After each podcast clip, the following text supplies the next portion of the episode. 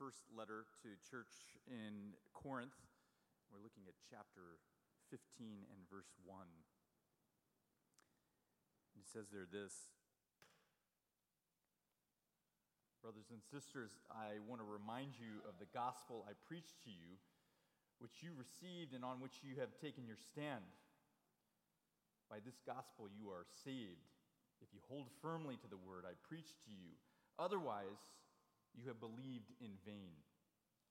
For what I received, I pass on to you as of first importance, that Christ died for our sins according to the Scriptures, and that he was buried and was raised on the third day also according to the Scriptures, and that he appeared to Peter and then to the twelve, and after that he appeared to more than five hundred of the brothers and sisters at the same time, most of whom are still living, though some have fallen asleep.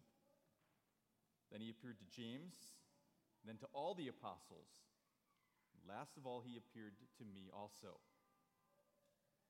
But if it is preached that Christ has been raised from the dead, how can some of you say there is no resurrection of the dead? If there's no resurrection of the dead, then not even Christ has been raised. And if Christ has not been raised, our preaching is useless, and your faith is in vain. Let's pray. So God, as we consider the challenging words of uh, Paul, we pray for insight in understanding on who you are and who we are. In Jesus' name, amen. You know, for weeks we've been uh, leading up to this moment, considering the life and death of Jesus in our uh, Easter journey here together.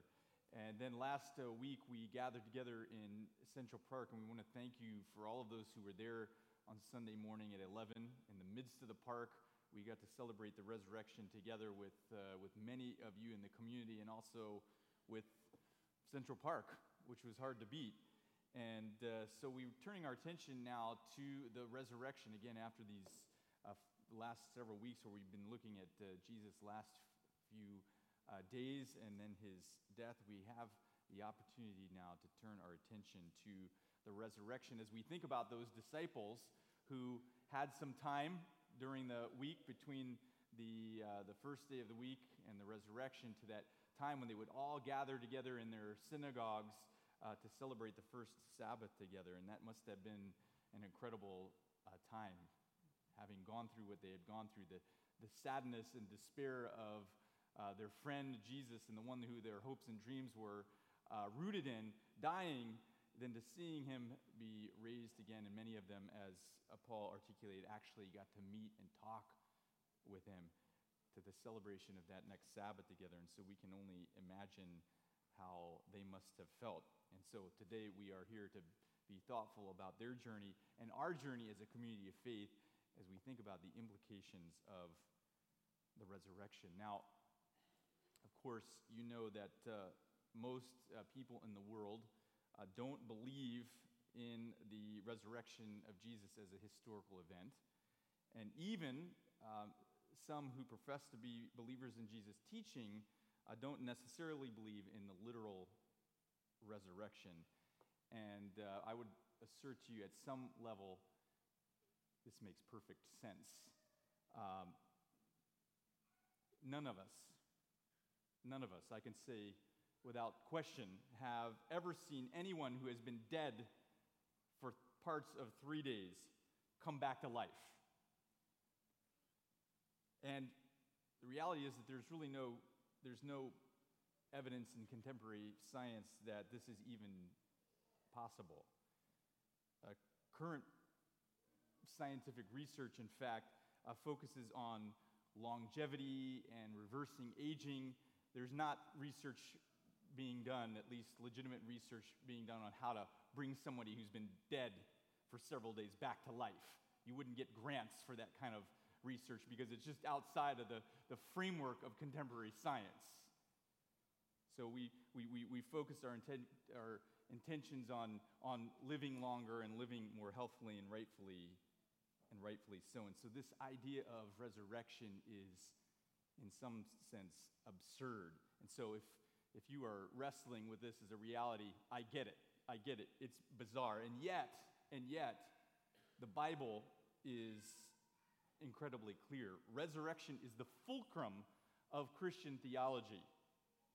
In our text of emphasis, again, that great, great uh, Christian preacher, that that that that man who believed in the resurrection, he says, if if it is preached that Christ has been raised from the dead, how can some of you say that there's no resurrection of the dead? If there's no resurrection of the dead, then not even Christ has been raised. And if Christ has not been raised, our preaching is useless, and so is your faith.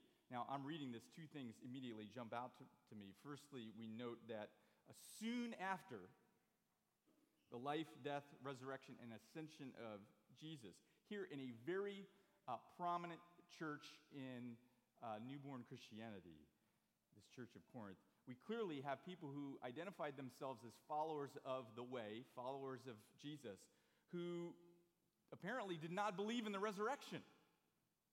I mean, Paul wouldn't be asking this question if there weren't people who, who, who didn't believe in the resurrection. And secondly, we note that Paul is unequivocal. Our faith is useless without the resurrection. Our faith is useless without the resurrection. So clearly, there were people, even in the first century, who were following Jesus at least at some level, uh, but didn't really embrace the resurrection. And secondly, we have Paul coming and saying, without question, the resurrection is essential. Without the resurrection, all the work that he does as a, a preacher and all the faith that people in the community have is useless, is useless. It's, it's quite a statement. Now, I uh, would suggest to you again that Paul's uh, claim for the uselessness of uh, Christian religion is uh, without the resurrection is based on two uh, truths, two truths, and uh, here are those two truths. First of all, humanity hasn't done a great job of solving the world's problems. Humanity hasn't done a great job solving the world's problems. Now, don't get me wrong, don't get me wrong, good things have happened over the years. I mean, thank God for indoor plumbing, you know? Amen to that. Not everywhere in the world currently today has that. You ever think about it? You turn the water on, you flush the toilet, everything goes bye-bye. It's a beautiful thing. Technology has done incredible things. There are diseases that used to exist that wiped out large portions of humanity that are no longer around. Fantastic. Thank goodness. No, I don't want to go back in time, but the reality is there are human problems that continue to exist that we just haven't done a great job solving. You know what I'm talking about?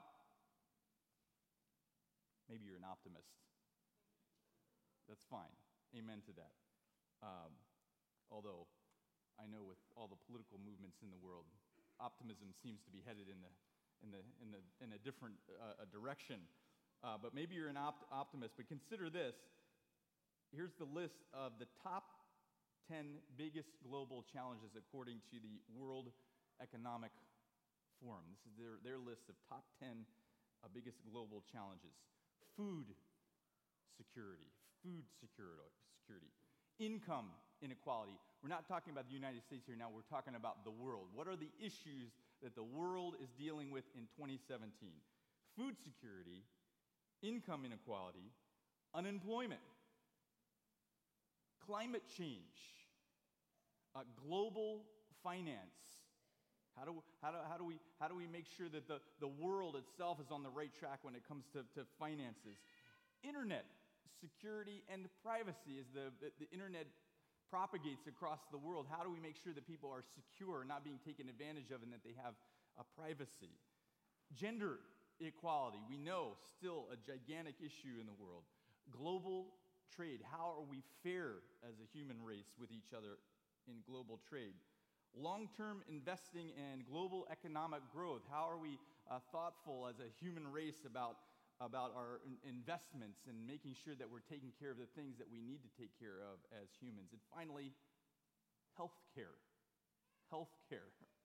Now, I would assert that even though, again, a lot of great things have happened, if we were to go back uh, two thousand years ago, we would find that there were additional problems, certainly, but this list wouldn't have changed that much, would it have? I mean, we're still dealing with food security. It's twenty seventeen. Shouldn't everybody be able to have enough uh, food, and it should be secure and equally distributed? Shouldn't we have been able to figure that out? You would think so, right? Paul, Paul, you're working with food security. Still an issue, right? We're working with an N G O. How, how, why haven't we figured this out? Should be solved. Income inequality. There's got to be a way we can figure out how to solve income inequality. And yet, what's happened? Things have gotten worse. There's more inequality. Unemployment. You know, we we we pr- promote technology, and nobody loves technology more than I do, but the reality is technology creates issues with employment. It, what Elon Musk this week was, as he's been saying for months now, we we might have to, you know, the, the founder of, of, of Tesla and, and SpaceX is saying, you know, we might have to get to the point where we just give everybody an equal amount of money because robots are going to be ruling the world and they're going to be doing all of our work. You heard him say this this week? I mean, this isn't just some Joe Schmo. This is one of the, the, the, the advanced thinkers in the world saying, this is a real issue. Employment or unemployment. Climate change. There are those who're not even sure this is happening.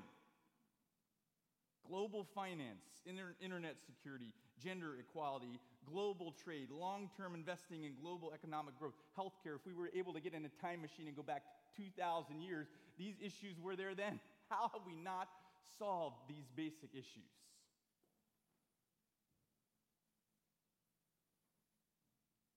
The second uh, truth behind Paul's claim that the resurrection is the only hope, and if the resurrection isn't true, that, that it's, it's, it's, it's, it's pointless, your faith. Death remains a reality for everyone. Death re- remains a reality for everyone.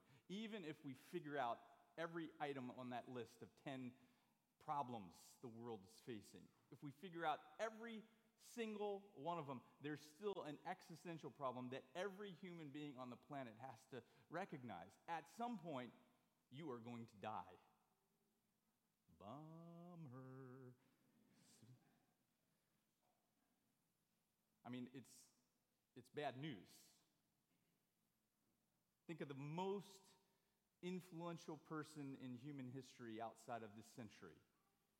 The most influential person, the smartest person, the wealthiest person. Where are they today? They're dead.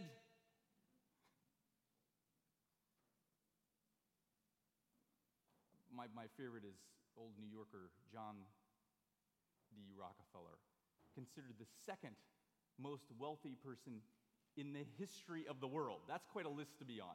Second wealthiest person in the history of the world. Of course he was a New Yorker. Half, half of New York is named after him.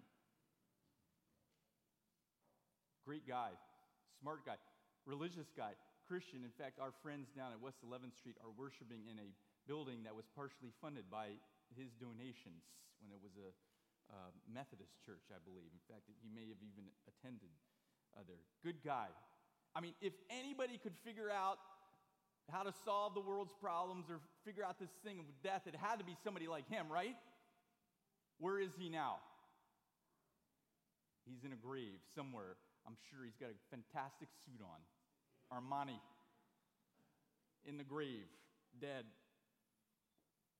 Death is a reality for everyone, and it's something that none of us are able to get away from. Uh, by the way, it's not for uh, lack of trying that we try to get away from death or or, or, or, or embrace resurrection on our own. It's not because we haven't uh, uh, tried. Uh, at Coachella twenty twelve, I wasn't there in twenty twelve, just to be. Audience members were shocked, shocked when Tupac showed up. You remember this? Anybody at Coachella twenty twelve? Tupac showed up. Now, Tupac had died in nineteen ninety-six, for those of you who are big Tupac fans. So when he showed up at Coachella in twenty twelve, that was somewhat shocking, to say the least. Uh, as it turned out, the uh, resurrection which it was called. The resurrection was just the beginning of a trend to bring uh, back uh, celebrities to perform even though they had died, uh, using three D scanning and projection. Uh, a Rolling Stone magazine article on this subject explains uh, a little bit about the holographic uh, company behind this, called, creatively, Hologram U S A. Hologram U S A, really? Now that's your name, Hologram U S A. Well, fair enough. Okay, Hologram U S A is the company. So this is the a quote from the Rolling Stone magazine. It says, "There's already plenty of evidence that computer-generated versions of humans will become increasingly common. Peter Jackson's Weta Digital, uh, Weta Digital reanimated the late Paul Walker for Furious seven, Fast and Furious fame. In Furious seven, one of the actors was not alive. Of course, for those Star Wars fans, you all got really excited when, when I, I don't want to spoil, I spoiled it for the first service people. Um, but, but an actor who is now dead is in the film. You guys know what I'm talking about? So digital, digital creations. Uh, the article goes on here that last year, Paul McCartney got himself three D scanned for an appearance in a video game. Paul McCartney, Sir Paul McCartney, got himself digitally scanned. Uh, for now, the main obstacle to bringing someone back to life is that uh, a decent three D image is needed to start with. And then this, the, the, one of the people who are being interviewed gives all of us this wonderful advice. If I were one of those folks concerned about their legacy, I would say, before you get a day older, get yourself scanned in high resolu- resolution. Prepare yourself. That's some good advice. I mean, you want resurrection? You want resurrection?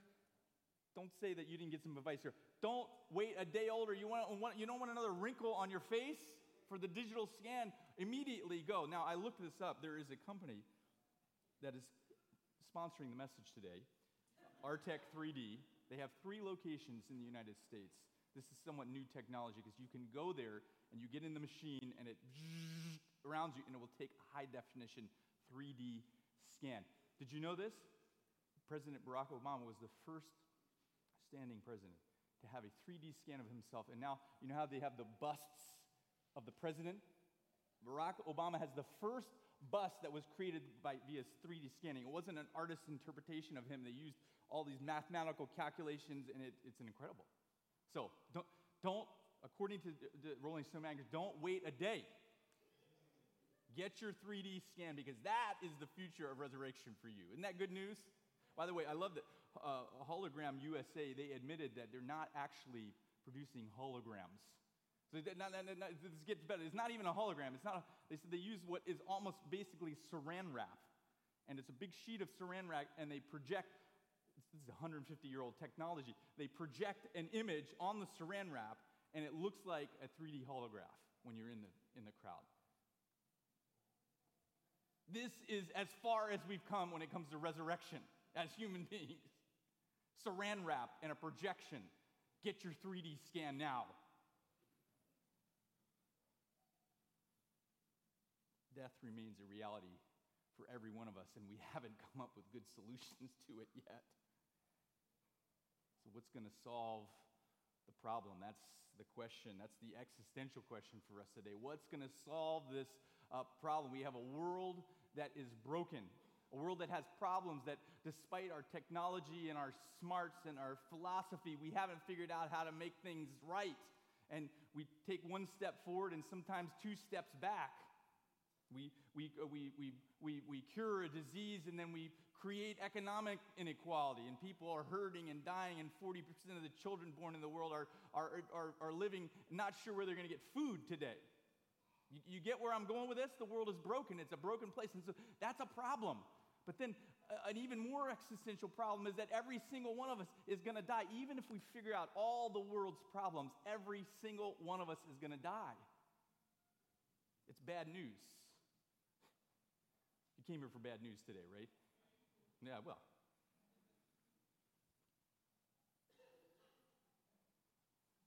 The gospel has been called the best news ever after the worst news possible. We just heard the worst news. The world is broken, and we haven't been able to fix it. And then we're broken, and we haven't been able to fix our, our ourselves. And ultimately, every one of us, like John D. Rockefeller and every other smart or unsmart person who lives on this planet, is going to end in a grave.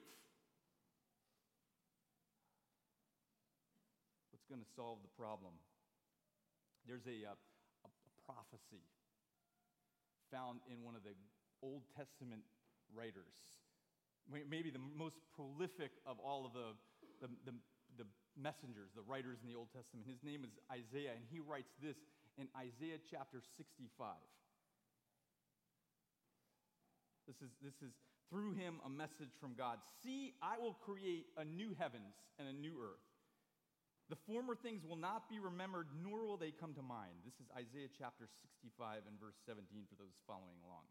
"But be glad and rejoice forever in whatever I will create. I will create a new city to be the delight of its joy and its people. I will rejoice over this city and take delight in my people. The sound of weeping or crying will not be heard in it anymore. Never again will there be an infant who lives but a few days, or an old man who does not live out his years. The one who died at a hundred will be thought a mere child.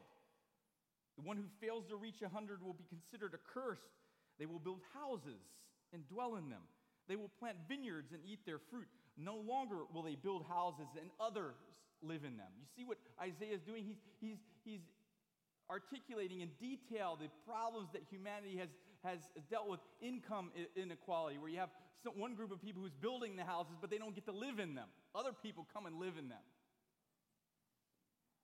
"They will build houses and dwell in them. They will plant vineyards and eat their own fruit.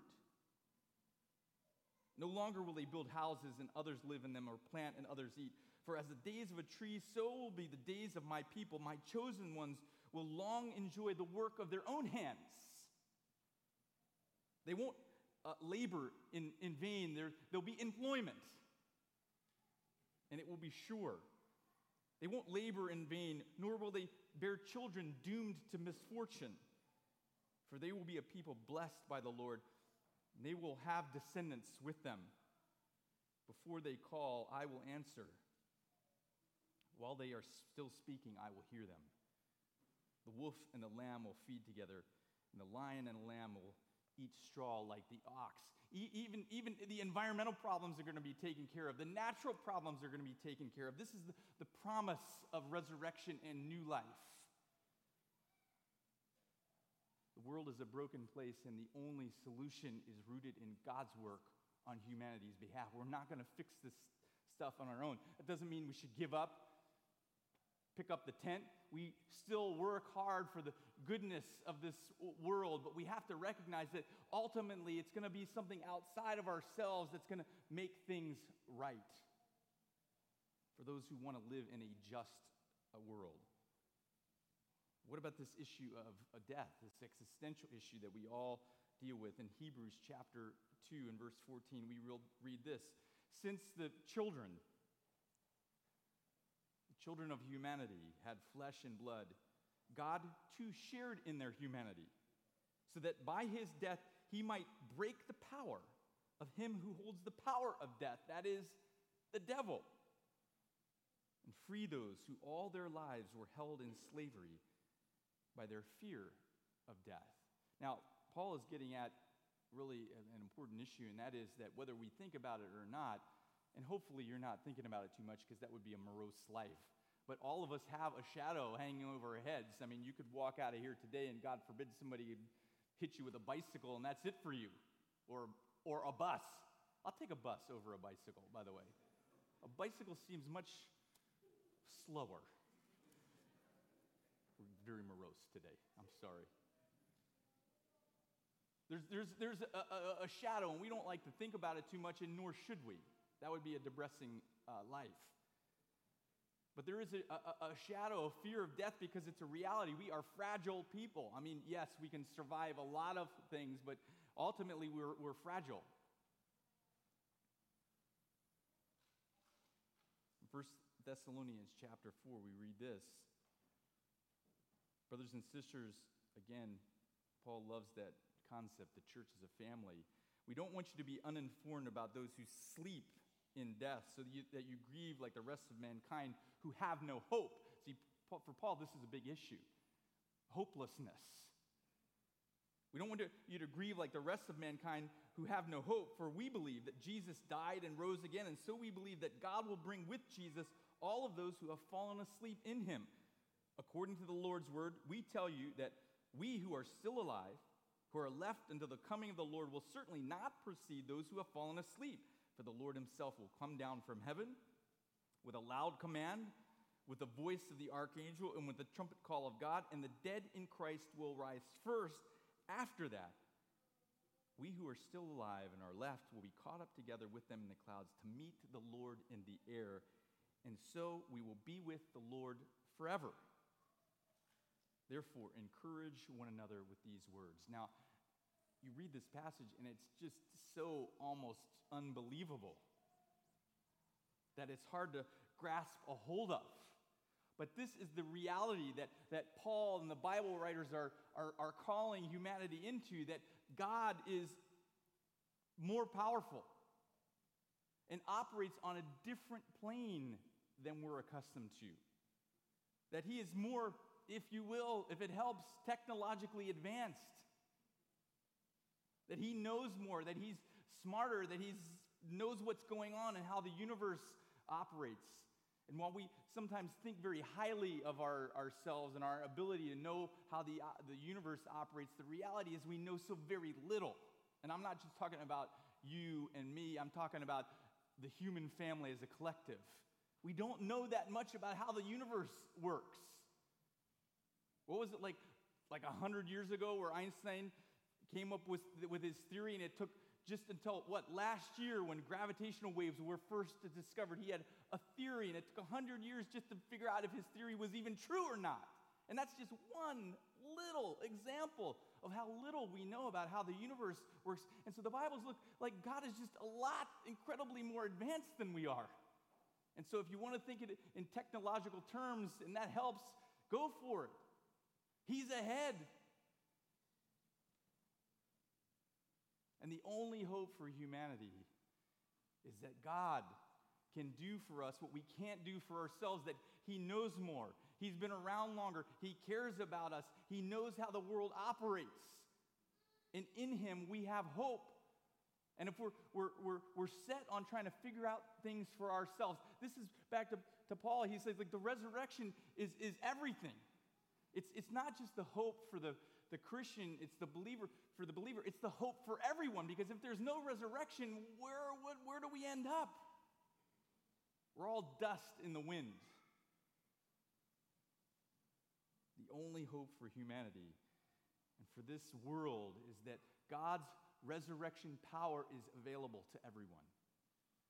That God has a plan to restore this world to the way it's supposed to be, where justice reigns. And we don't give up on fighting for justice now, because God isn't just a God of the future.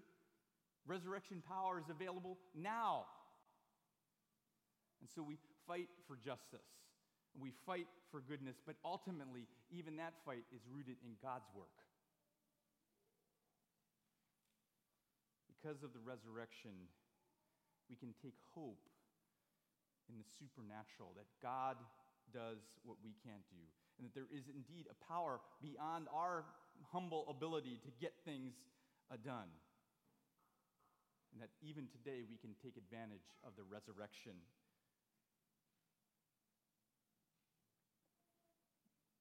And so, uh, what role do we play? Well, Jesus was very Very clear, and he said this a number of times when asked a question very similar, similar to that. What, what do we do? And Jesus, I, sometimes I wish it was more complex than this, because it would make everybody feel a little bit, bit better that we somehow contribute to things. But Jesus was very clear. You know what he said? He said, "Believe." Literally, this over and over. Jesus, like, believe. You have to, to, to embrace that God is able to do this. Otherwise, you're going to be miserable. Believe. And I, I know that that in itself can be challenging, because we're talking about things that are somewhat beyond our human capacity to understand and embrace. But Jesus was like, believe, believe in the one that God has sent. That's Jesus' own words. God is calling humanity, he's calling you and me to embrace and believe that he's capable of doing what only he can do. And once we believe, God is able to work within us to bring about justice in the small ways, looking forward to the big way when he makes all things new. God working to heal and restore a broken world, and God working to heal and restore broken lives through the resurrection. Believe in God's promise. And resurrection is yours, not just in the future, but here and now, today. Christian faith and all philosophy and technology is useless without the resurrection, ultimately. It does good, but only for temporary. But God is the God of the eternal. And so today, as we celebrate the resurrection, we have good reason to celebrate. God has done for us what we can't do for ourselves in Jesus, and he wants to keep doing things for us that we can't do for ourselves in our life now, today. His resurrection power enabling us to be new creations. As we look forward to ultimate things and a healed world, and a healed race. Let's pray.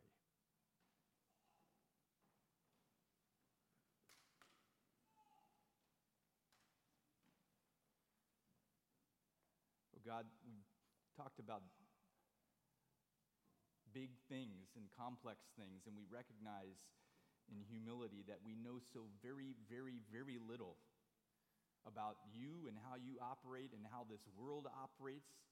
We're thankful for what you've revealed to us. We, we thank you for science and scientific minds, and we thank you for technology, and we thank you for medicine, and we thank you for all that you've done to bring us to this point in human history. And we thank you for plumbing. I thank you for plumbing. But we recognize here and now today that the world is not where it needs to be, that there is so much brokenness.